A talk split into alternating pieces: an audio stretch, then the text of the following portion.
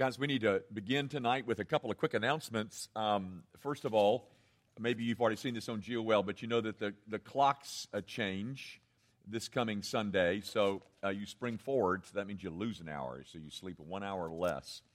And then, um, in addition to that little um, challenge, there's another challenge that there is a race. You remember that spring race that they have around here every year, and it always clogs things up.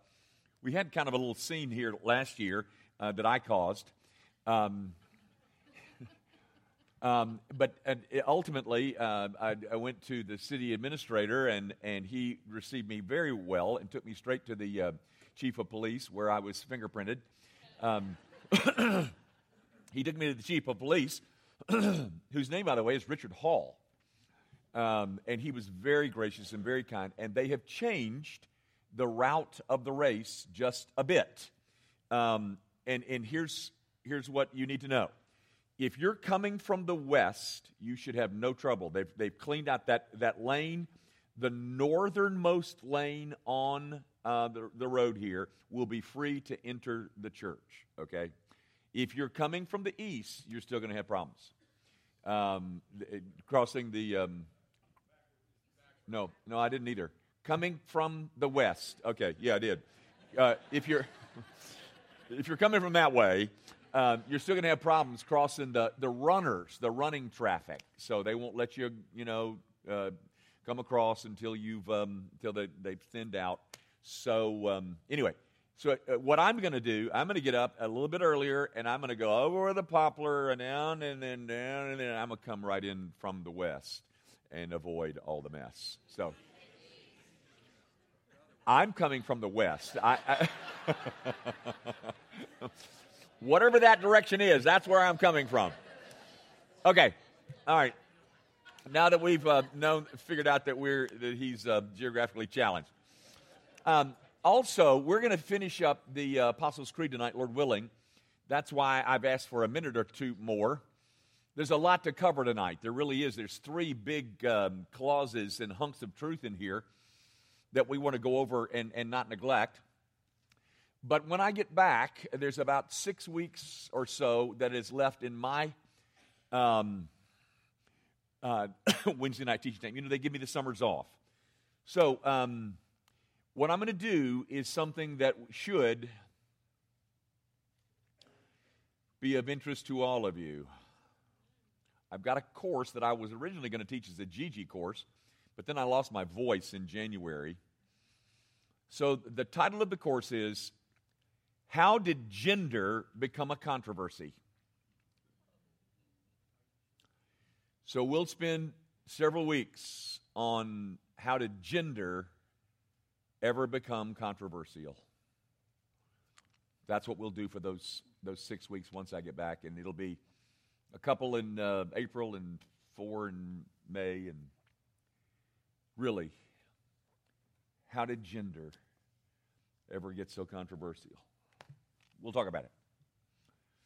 Tonight, we, um, we close out with the last three of the, the assertions that we make as believers. I believe in the forgiveness of sins, the resurrection of the body, and the life everlasting. Three rich truths that are very important to all of us forgiveness of sins, the resurrection of the body, and the life everlasting. So let's, um, without any further chit chat, get uh, right in there. Gang, uh, the most prized possession of the Christian is forgiveness of sin. But forgiveness, I, I think, is somewhat um, often taken a little bit too lightly. Uh, forgiveness presupposes guilt. You're not guilty of anything, you don't need any forgiveness. Forgiveness presupposes guilt, and guilt presupposes law. Something has to be violated for people to be guilty so that they can be forgiven. Guilt arises from a transgression of a boundary, a boundary established by law. Guilt arises from a failure to conform to prescribed law. Now, guys, I want you to see this. And so, if you've got a Bible or a phone, and you can find Colossians 2, um, This is one of the sweetest, most succinct statements of the gospel, I think, and I think it's somewhat neglected. but look at it with me Colossians chapter 2, just two verses, 13 and 14. Colossians 2, 13 and 14. Here we go. And you who were dead in your trespasses and the uncircumcision of your flesh. Remember, we talked about that a couple of weeks ago that man is dead in trespasses and sins. Regeneration is what grants him new life, etc. We did that under the, under the assertion about believing in the Holy Spirit in regeneration. Okay? We talked about that. You who were dead in your, your trespasses and the uncircumcision of your flesh, God made alive together with him, having forgiven us all our trespasses. There's the forgiveness, okay? Now, now look at this. Okay, how did you accomplish that, God? How did you how did you get to the place where forgiveness would be available to the guilty? Look at this. Um, by canceling the record of debt Did you know you had a record of debt? Did you know you had one of those? Well, you sure did. And I hope it's in the past tense. Canceling the record of debt that stood against us, look at this, with its legal demands. Your violations of law has made you legally condemnable. Canceling the record of debt that stood against us with its legal demands. This he how'd you do that, God? How did, how did you uh, uh, cancel the this he set aside, nailing it to the cross. What a text! this he set aside. What, he, what is this?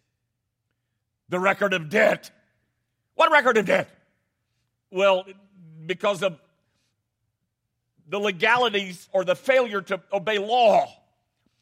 An established law, a boundary set by an established law. And because we fail to observe it, we have been rendered guilty. And at that point, ladies and gentlemen, our greatest need is for forgiveness. You know, guys, the conflict between um, the the offer of forgiveness. Well, I, let me let me put it another way. The conflict between the desire for autonomy. Because you see, ladies and gentlemen, it's not that men, the, the gospel promises freedom. But that's not what men are after. They're after autonomy. Those two are different. Autonomy is a word that means self law. I want to be a law unto myself the conflict between the desire for autonomy and the obligation to submit to the law of God. That, ladies and gentlemen, is at the root of the, of the human predicament. We are called to submit to a law, but we want autonomy. And autonomy is I want to be a law unto myself. Gang, that's exactly what you see in Genesis 3. That is, um, the, um, Satan offers Adam and Eve a chance to be their own God. You shall be as God. And their very simple setting, I say simple because you've got one command to obey don't eat of that tree and their disobedience in their pursuit of autonomy was a piece of cosmic defiance.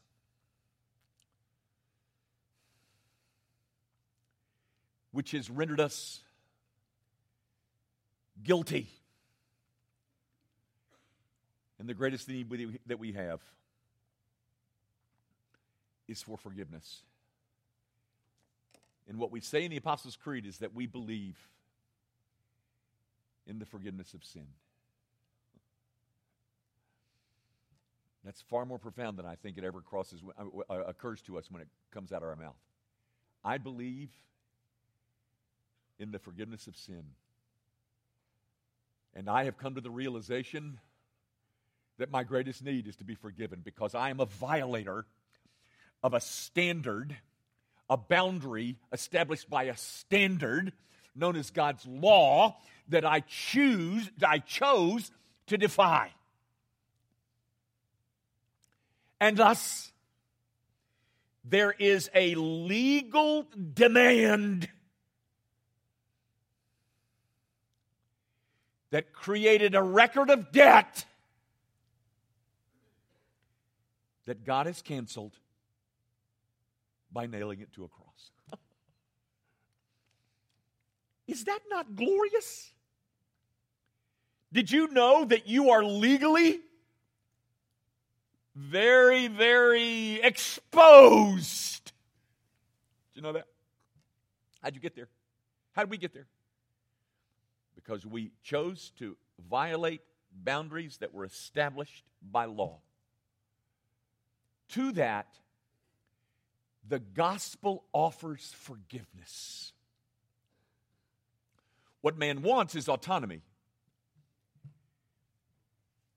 But the gospel offers the beauty of forgiveness and the freedom that comes from it. That, ladies and gentlemen, is freedom. What the world wants, or what the unregenerate man wants, is autonomy. I don't want to answer anybody for my actions. But the gospel offers a freedom that's associated with the claims of the gospel as a result of what God has accomplished as described right here. Now, guys, concerning this, this guilt thing, understand we're guilty because standards have been violated and it's made us very vulnerable legally before God. Um, however, there is a difference between guilt and guilt feelings. And I, it seems like I, I think the people of God understand their guilt and are ready to own it. What they don't seem to be able to do very well with is guilt feelings. Gang, guilt is objective. Guilt feelings are subjective. We are objectively guilty. And the only remedy for that is what God accomplished by nailing something to a cross. But we continue this battle with ourselves over guilt feeling. I mean, if I've, I mean, I've been in the ministry 48 years now, or 46, whatever it is, and I haven't heard this every year or every week, or, but if, if I've heard it once, I've heard it 20 times in 48 years. Well, I know that God forgives me, but I just can't forgive myself. Don't you ever say that. That's that is to deny the provisions of oh i know that god forgives me. You do. Well then why are you saying that next clause? But i can't forgive myself. Very frankly i don't give a hoot whether you can forgive yourself. What i want to know is i'm guilty not before you or me i'm guilty before god you know people said say well i just I just let my conscience be my guide. Don't do that. That's awful. That is subjective autonomy. Well, you know, I got a conscience and I just I just let it lead me and you know the, these things that have become common in our parlance are foolishness. I know God forgives me, but I, I just let conscience be my guide. Where'd you pick that up? Watching Oprah? Because, ladies and gentlemen, that, that isn't something that people who understand the provisions of the gospel ought to be thinking. Guys, um, you know, the Bible does make a pla- uh, have a place for the conscience. We'll talk about it in a minute. But there are such a thing as desensitized consciences. They call them psychopaths. But there are also things that are is more frequent in the religious world of hypersensitive consciences. You know what we call that? We call that legalism. People who tell me something is wrong when the Bible doesn't tell me it is wrong. That's a conscience that is misoperating. Paul says, yes, indeed, the goal of our instruction is a, um, is a clean conscience. Yes. But never, folks, is the conscience to be made the ultimate test of righteousness. And that's what gets you in this silly thing called guilt feelings. You have a conscience that's not trained. Well, I, uh, you know, I got my conscience being my guide, and my conscience tells me, well, I'm sorry. But sometimes your conscience is out of sync with the scripture, and that leads you to all kinds of illness spiritually and guilt feelings. Folks, if I go out and have an affair tomorrow, I better feel guilty because I have violated a standard, a standard set by God. And if you go out and have an affair tomorrow and you don't feel guilty, hmm, then you have to question whether you're alive uh, uh, spiritually. Folks, um, the Holy Spirit convicts, and He convicts according to His Word. He, he, he's, he's always in con, cons, consistent with the Word that He wrote when He convicts. But I have to tell you, Satan also convicts. Um, you know, Satan is not only a tempter, he is a he is a confuser. He gets the mind of God's people all jumbled up. He accuses, and he wants you to forget what you say once a month that you believe in. I believe in the forgiveness of sins. And he would have you forget that. Um, Guys, there's such a thing as true guilt, and there's such a thing as false guilt. There's such a thing as true peace, and there's such a thing as false peace. False peace brought on by cheap grace and presumption. But, guys, uh, that's why, and, and you may disagree with my strategy. I, I'm not saying I'm right, even. Um, but every week, every week you're going to get something about the gospel because although we, uh, are, we, we, we grasp the doctrine of justification by faith intellectually, our psychology has not quite caught up with our theology.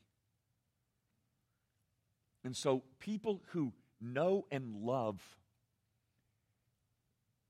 the doctrines of grace and the doctrines of justification by faith would say something stupid like, Well, I know God forgives me, but I just can't forgive myself. Well, that's just your own sinful, wicked maltrained conscience in operation. You know, I, I, wanted to write this up here five minutes ago, but this, uh, you know, we talk about sola scriptura. Well, one comedian talked about what, what, what we find in the culture today is not sola scriptura, but solo scriptura. I'm scripture I told my grace group on Sunday night, I was uh, in a luncheon just recently, and a dear guy in our church was um, having a luncheon appointment with some friends of his, old high school buddies, and they were talking about an issue and um, that's clearly defined as sin in Scripture. We'll, we'll talk about it later, but uh, clearly uh, delineated as, as a violation of a standard. And the, the little guy that goes to church here looked at his friend. He said, well, what do you do with the Apostle Paul? And the man said, Well, I think he's wrong. That's sola scriptura. I determine what's wrong. That's called autonomy, ladies and gentlemen, and that's what we want. That's what the non Christian world wants. But when you violate the standards, you become guilty. And God has made a provision for guilt and it's described so beautifully um, in this Colossians 2 passage. I want to read you something from um, Anthony Hoekema. He was an old Christian Reform guy. Um, people talk about, you know, uh, we are all going to die, and what about that last judgment? Will our sins be remembered against us? Will they be revealed?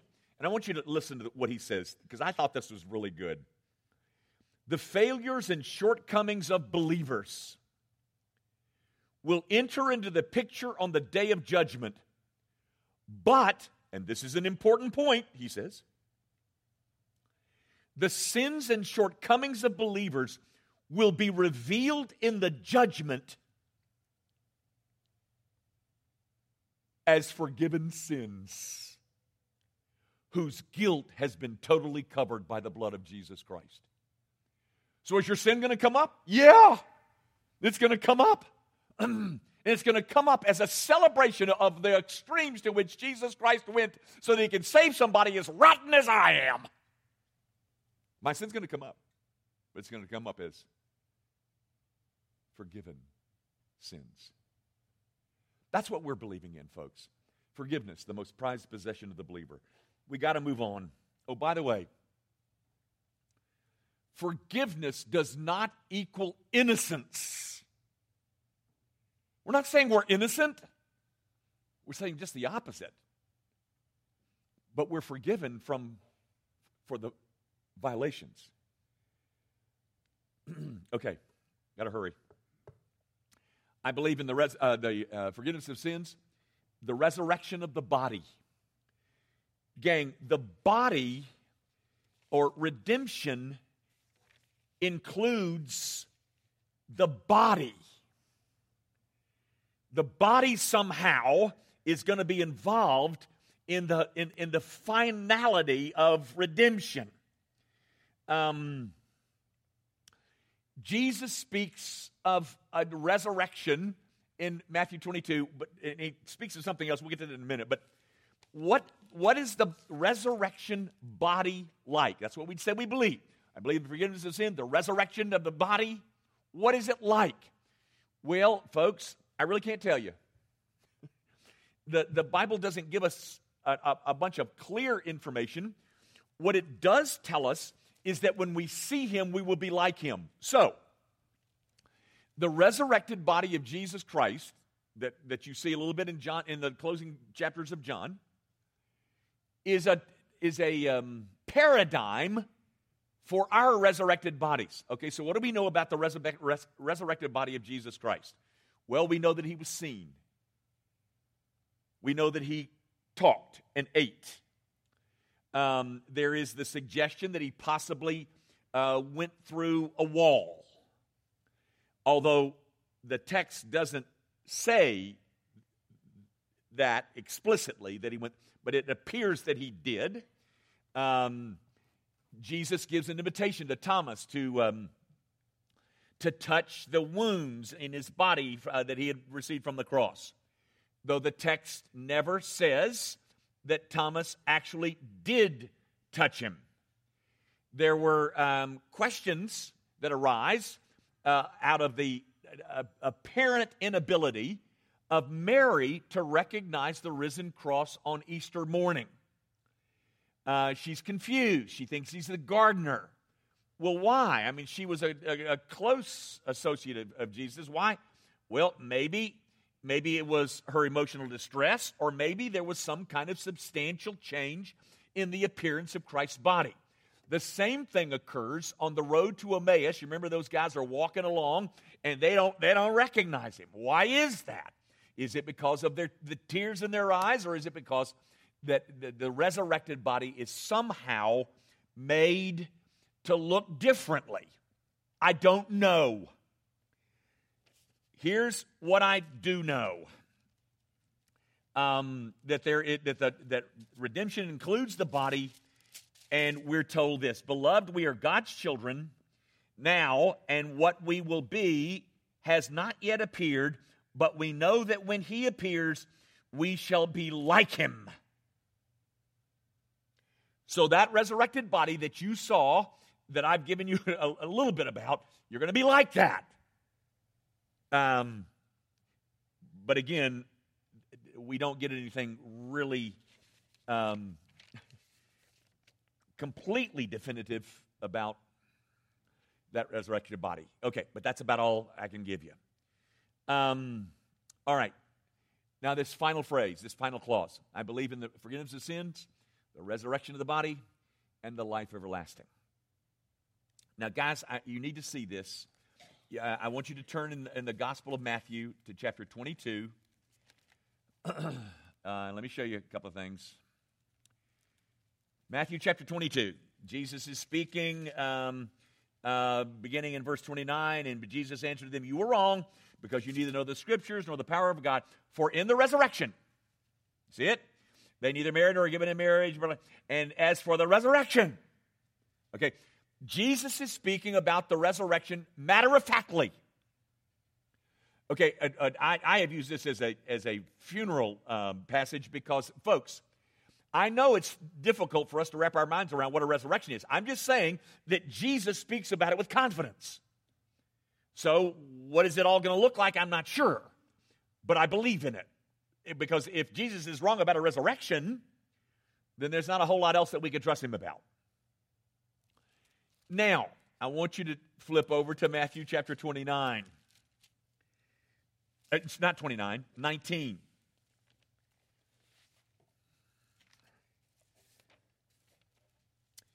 Um, all right, guys.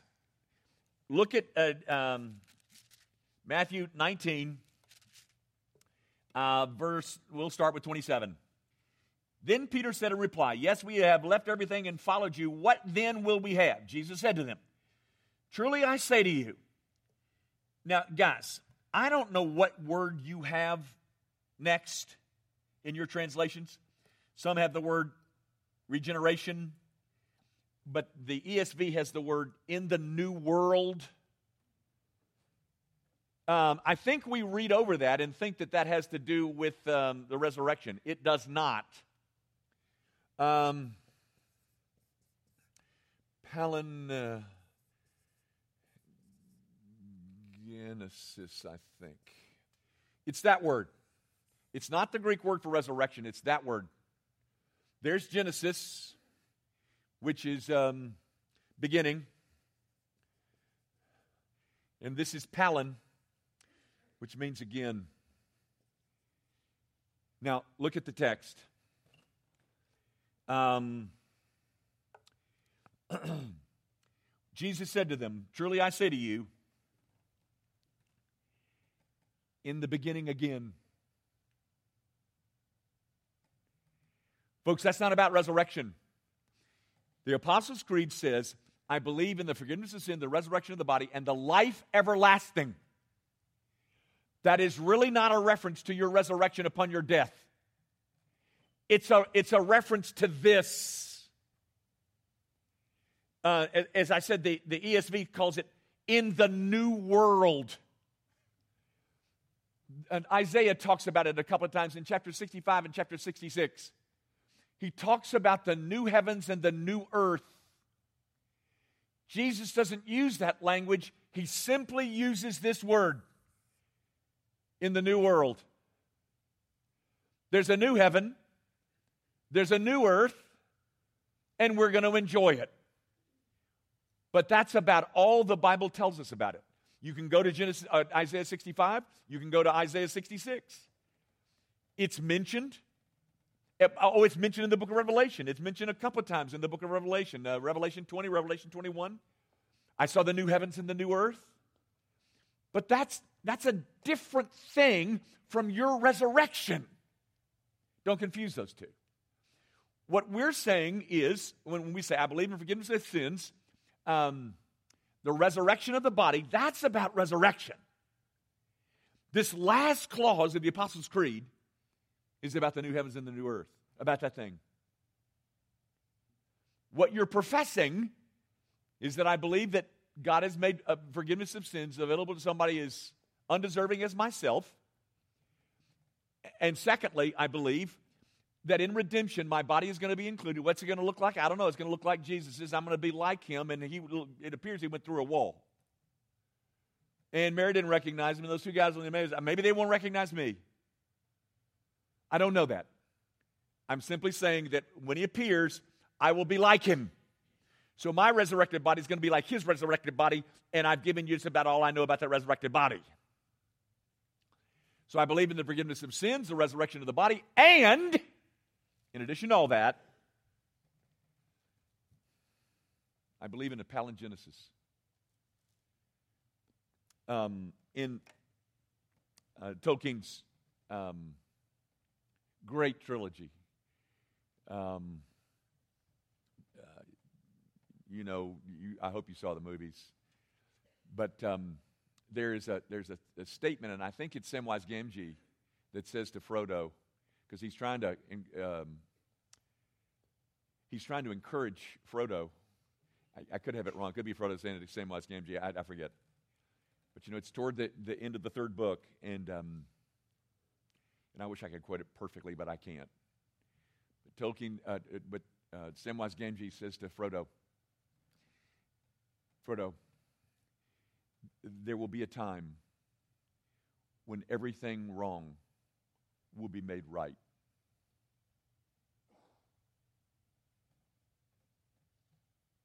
Not when you're resurrected, but in the palingenesis. Gang, many of you know the, the three terms justification, sanctification, glorification. And, you know, I, have I've done this little diagram three times. Oh, more than the three justification, sanctification, glorification. You know, this is when I became a Christian, this is my life as a Christian, and this is uh, the end. And um, we sing a song in the Christian church. Oh, that will be glory for me, glory for me, glory for me. When by his grace I shall look on his face, that will be glory, be glory for me. And we have a tendency to think that glorification has to do with us dying and going to heaven. And that's not true. If that is all glorification is, my dying and going to heaven, if that's all it is, then Satan wins. Because Satan has so marred creation. Um, and me going to heaven is glory. And if that's the, all of it, then we end up with a marred creation. In the palingenesis, every bit of the influence and the, and the harm that Satan has done to the creation that God made is going to be made right. Everything wrong is going to become right.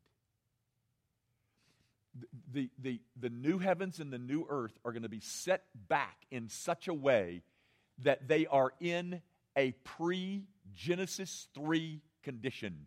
That is glorification.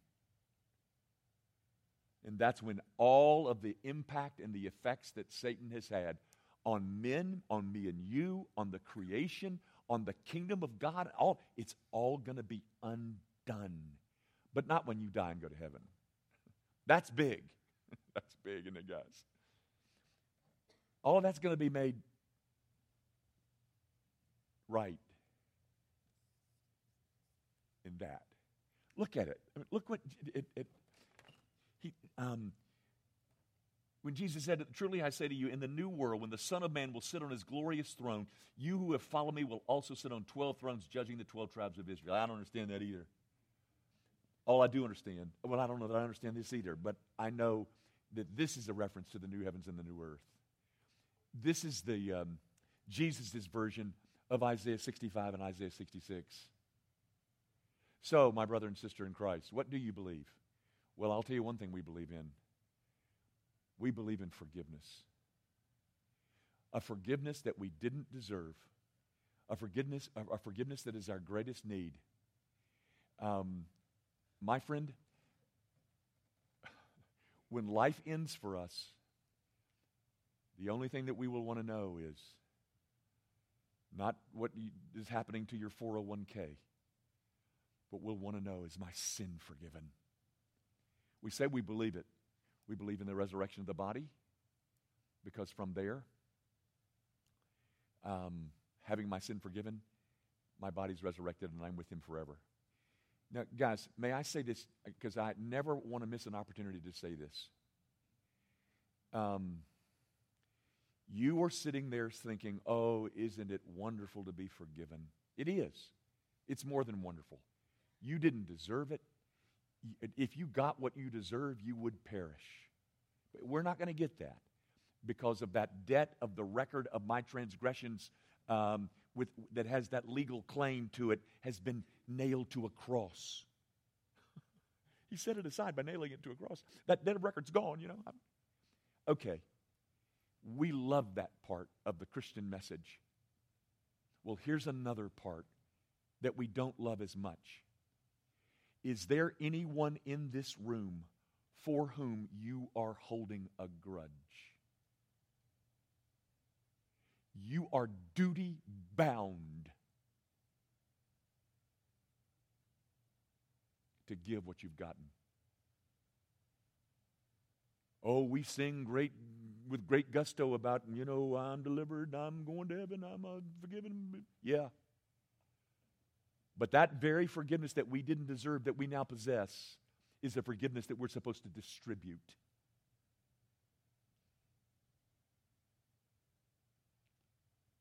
Oh, ladies and gentlemen, don't ever say, I fear, I fear for the condition of your soul if you say, I just can't forgive. It might take a while. We, we can live with that. But you must forgive, just as you've been. It's just, it's what we're supposed to be, brother and sister. It's people who so enjoy the forgiveness that is ours that we labor and labor long to forgive those who have offended us. I believe in the forgiveness of sins, the resurrection of the body. And, and I believe in palingenesis. That's quite a redemptive story. Let's quit. Our Father, would you warm the hearts of your people? Would you remind them of how cherished we are? Not the slightest shred of which we earned or deserved, but that we are a people who have a forgiveness that we didn't deserve, didn't earn, didn't work for, and yet we go on to withhold forgiveness from those who don't deserve it? Oh God, forgive us. Forgive us that we would dream of holding on to that when we talk so readily about having received a forgiveness that we didn't reserve, deserve. But God, would you, would you remind your people that there is a resurrection? Jesus said so. And would you give us some smidgen of insight to the new heavens and the new earth which you're preparing for all eternity? We believe in forgiveness of sins, the resurrection of the body, and the life everlasting. We thank you for all of it, and we do so in Jesus' name.